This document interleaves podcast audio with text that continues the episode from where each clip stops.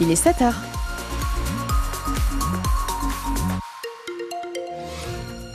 Et c'est encore du gris, hein. oui, un ciel gris pour votre réveil. Alors pour l'instant, ça se lève tout doucement.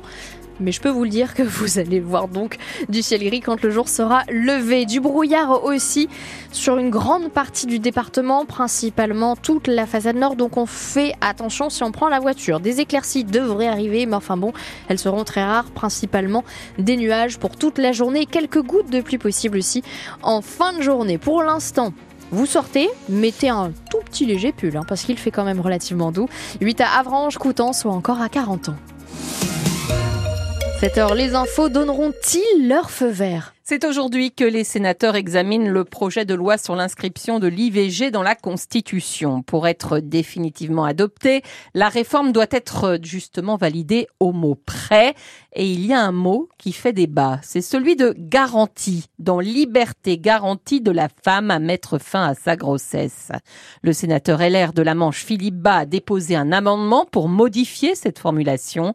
L'ancien collaborateur de Simone Veil ne veut pas du mot garantie utilise le mot liberté plutôt que le mot droit, on veut signifier bien sûr que c'est une liberté dont on reconnaît le caractère euh, constitutionnel, mais si euh, on dit qu'elle est garantie, ça voudrait presque dire qu'elle est sans limite. Et nous ne considérons pas que la loi Veil fixe une liberté sans limite. Et par conséquent, euh, il y a un, problème tout simple. Au fond, est-ce que quelqu'un qui considérerait qu'on n'a pas donné assez de moyens pour euh, l'hôpital pour qu'il assure euh, dans de bonnes conditions des interruptions volontaires de grossesse peut faire un procès à l'État? Et là, nous considérons que en démocratie, c'est plutôt les députés, les sénateurs, le gouvernement qui doivent décider de la répartition des moyens entre les besoins des Français et pas le juge qui n'a pas de légitimité démocratique.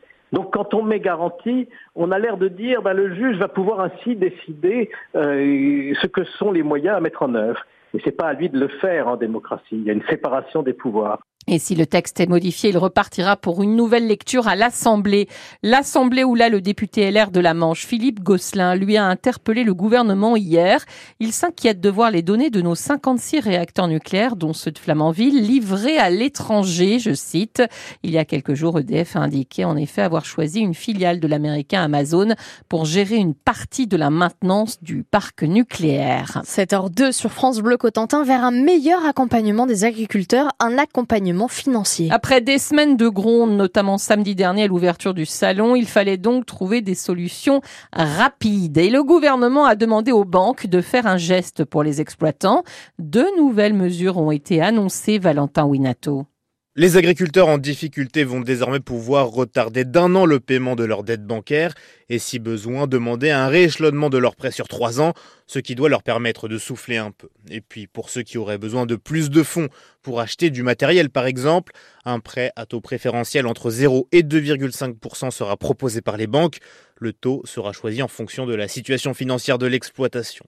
Pour y avoir droit, il faudra se déclarer auprès de sa préfecture qui va examiner la situation avant d'engager un dialogue avec la banque pour bénéficier de l'une de ces deux aides mises en place. Bruno Le Maire a également indiqué que la garantie par l'État de prêt aux agriculteurs à hauteur de 2 milliards d'euros serait mise en place dès le mois de mai et non pas au 1er juillet comme prévu initialement. Décidément, Lactalis n'est pas franchement à la fête hein, au Salon de l'Agriculture. Après du fumier déversé samedi devant le stand, lundi, la manifestation des producteurs laitiers euh, normands. Hier, la Confédération paysanne bretonne a amené carrément une vache pour dénoncer les prix trop bas pratiqués par le géant industriel, contraignant Lactalis du coup à suspendre toutes ses animations sur le salon. Un incendie hier après-midi sur le centre de stockage de déchets du Ham. Près de Montebourg, le feu a pris dans un bâtiment de 400 mètres carrés qui contenait des cartons il n'y a pas eu de victime. On a appris hier le décès de Jean-Pierre Soisson à l'âge de 89 ans. L'ancien responsable politique luttait depuis de longues années contre un cancer. Centriste, il a travaillé sous quatre présidents, De Gaulle, Pompidou, Giscard et Mitterrand.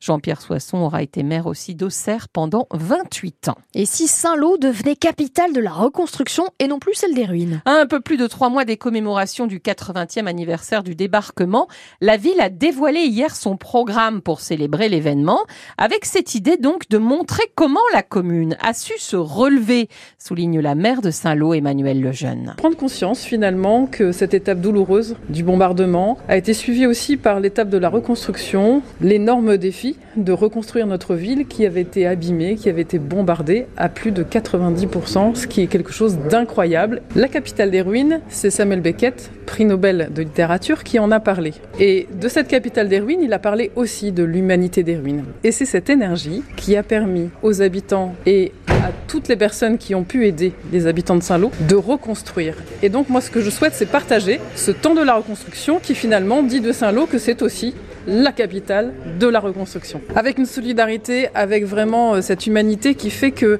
à cette époque, s'il n'y avait pas eu l'entraide, la coopération, la solidarité, il n'y aurait pas pu avoir de reconstruction.